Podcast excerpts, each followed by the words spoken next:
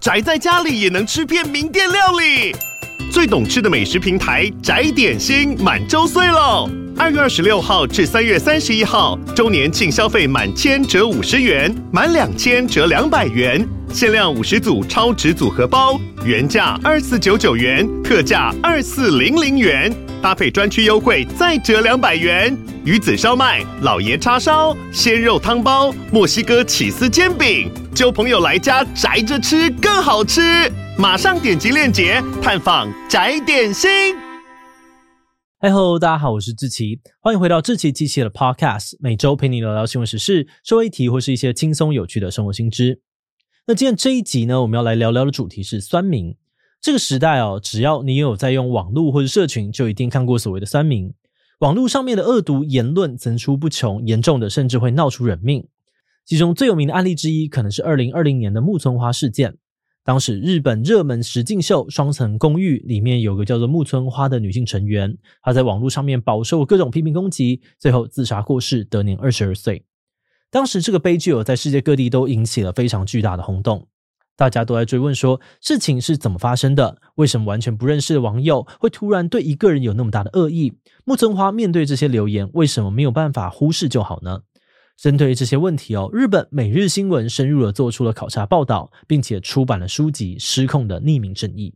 今天就让我们透过这本书，一起来聊聊酸民与他们的产地吧。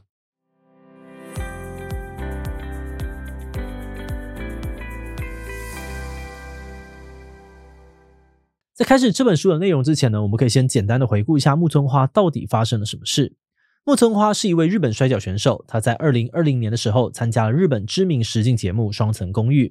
节目形式呢，大概就是一群陌生人一起住在同一栋公寓里面互动生活这样子。当年三月，《双层公寓》播出了一集擂台装事件，当时木村花有件很重要的摔跤比赛服没有收好，被其他人不小心丢进洗衣机洗坏了，整件报废。而在事件发生之后，木村花非常的生气，一直大声的指责对方，还出手拍掉对方的帽子。他的态度引起了很多观众的不满，大家觉得明明是你自己没有收好，怎么可以这样子没礼貌的冒犯别人？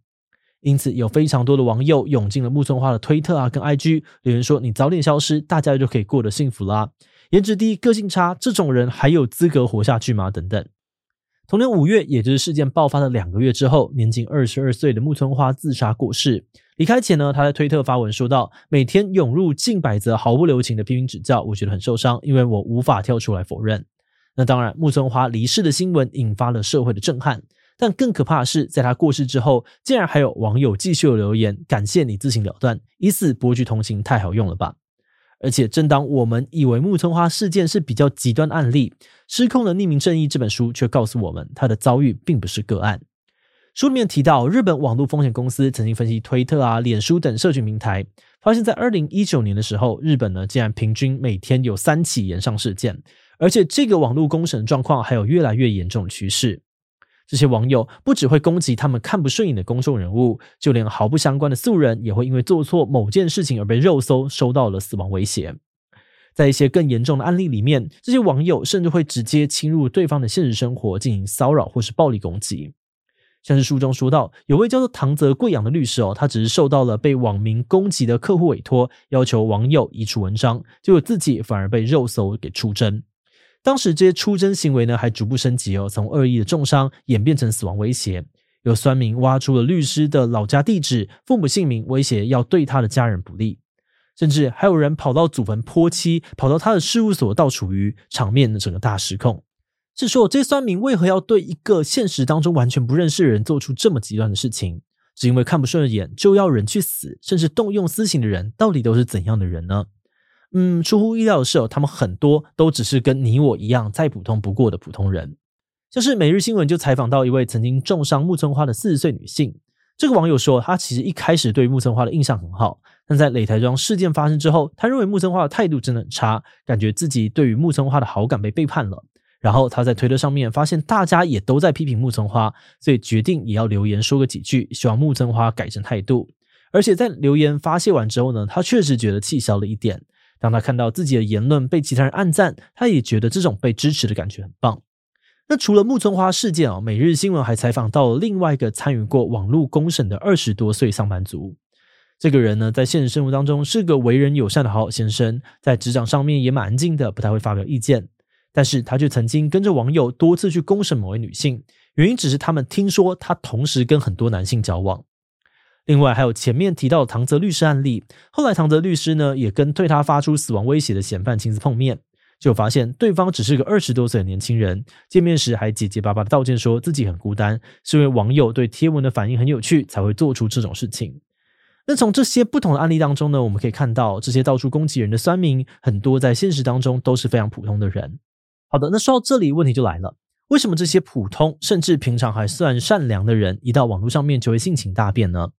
书里面分析到，其中一个让好好先生变酸民的关键，就是网络的匿名性。因为网络就像是另外一个世界，你不必跟人实际面对面，也不必实名制，就会给人一种做什么都不会被发现的错觉。这时候大家要发表言论，当然就比较没有顾忌。不过，这种匿名性呢，其实也不见得完全是坏事哦。像是要推动一些政策改变啊，要保护弱势等等状况，匿名的特质其实可以协助维护社会正义的。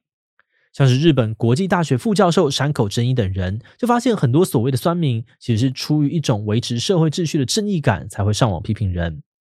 他们的研究针对上万名受访者进行调查，就发现有有六七成的人都是因为无法原谅当事人做错事情，或是对于当事人感到失望，才加入网络公审。而且调查还发现，职称在主任、组长以上、收入偏高、有小孩的年轻男性，还有那些生活比较稳定的族群，相较之下更容易参与网络公审。山口副教授认为，哦，这是因为这些族群比较容易对各种话题都有一套自己的见解，当他们觉得自己是对的，就会更容易去指证、攻击对方。但是这种正义感呢，却也非常的危险哦，而且很容易越来越失控。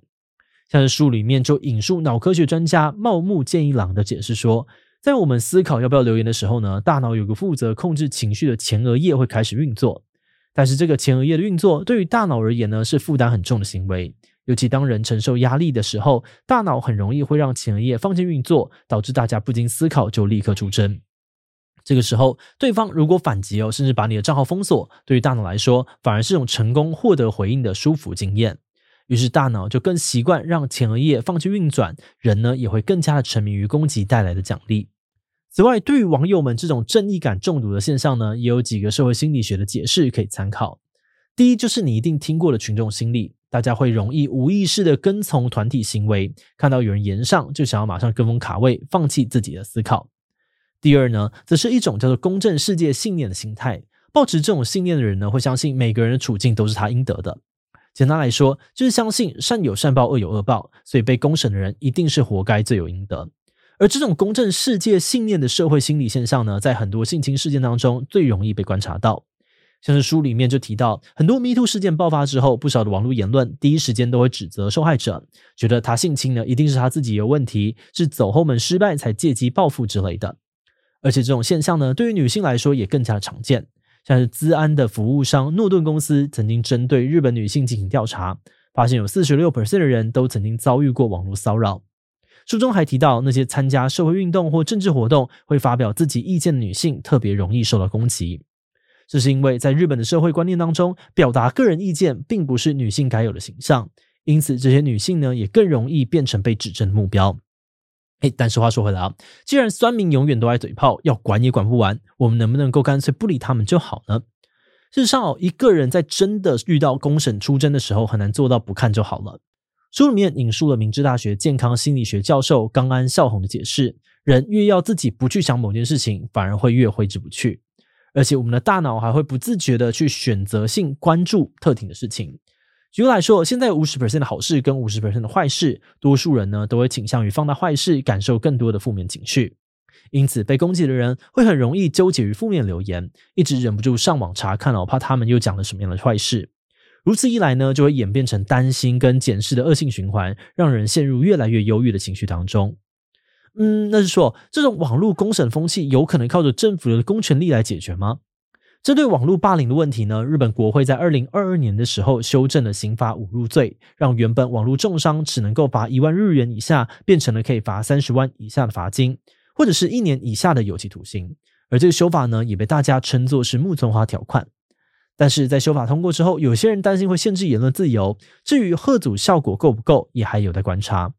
而除了法律之外呢，也有人针对前额叶失灵的大脑下手，有团队呢就开发出了一款叫做 Resync 的 App，它会在你送出留言之前跳出视窗问说：“确定要发布吗？”来帮助大脑踩刹车。根据他们的调查，光是多这个提醒呢，就有高达九成人会因此放弃发文。最后这本书也强调，其实网络社群只是一个工具，关键还是在于我们怎么使用它。要杜绝网络霸凌，最简单的原则就是我们在现实当中不会做的事情，在网络上面也不应该做。